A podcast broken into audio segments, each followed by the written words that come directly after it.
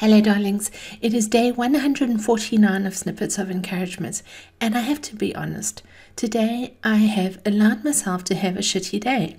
I started this morning feeling quite heavy within my body and slow to move. It didn't help that some of my thoughts were also quite heavy. I've been paying some attention to certain behaviors of mine and they don't fill me with joy. So my inner critic came to the party and started to throw some fiery arrows. It also didn't help that I had a deadline from my tax consultant to submit my tax return. There is no surer way to suck the soul out of yourself than by preparing your finances for the tax man. I was thinking of my financial successes and failures and was in a strange mental space of comparing myself to what I think success should look like. I wasn't comparing myself to anyone else, just having a negative running dialogue in my head. It also didn't help that a chat with a friend didn't happen as planned, and I felt myself battling through a maze of grumpiness, all self created and inflicted. I realized I was fully responsible for my own state of being and found myself seesawing between wanting to flee how I was feeling and resolving to ride it out. The fact is, we all have shitty days. They can be fully self created or be a result of our response to those around us. They could be the result of countless causes, and sometimes a shitty day escalates into a shitty week, month, year, and even a shitty life. It always intrigues me how desperately we want to escape the discomfort and torment of a shitty day. We try and fill ourselves with distractions or look for pain numbing ways to escape ourselves.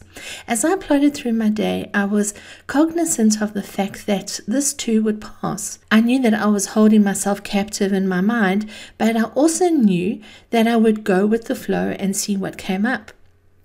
I truly wanted to be grateful for everything, but gratitude was just floating at my fingertips and I couldn't grab it fully by the hand. However, the one thing I know for sure is this a moment in time does not a whole life make. As I was about to leave for my tax consultant, I thought I'd quickly upload the latest episode of this podcast to my website. I was running a bit late and grumbling to myself. I also had it in mind that I was about to endure a rather painful physiotherapy appointment on my hip, and this added to my general displeasure. As I logged on to anchor.com, I discovered that this podcast has now been listened to 3,090 times. This was a bit of a jump from yesterday, and I was very pleasantly surprised. I was reminded that the simplest things can bring us joy if we allow them to. In the midst of my grumpiness, I felt my gratitude move into my hand, and I decided to hold on tight. Of course, I could have continued to have a shitty day, but that would be like spitting on a lovely accomplishment. Be encouraged the next time you have a shitty day to ride out the storm and look for opportunities to be grateful. They are there. If we will shift our perspective, we will see them and experience them. However, it's always our choice. You've been listening to Snippets of Encouragement with Angie Barnard. If you've enjoyed this snippet, share it with a friend.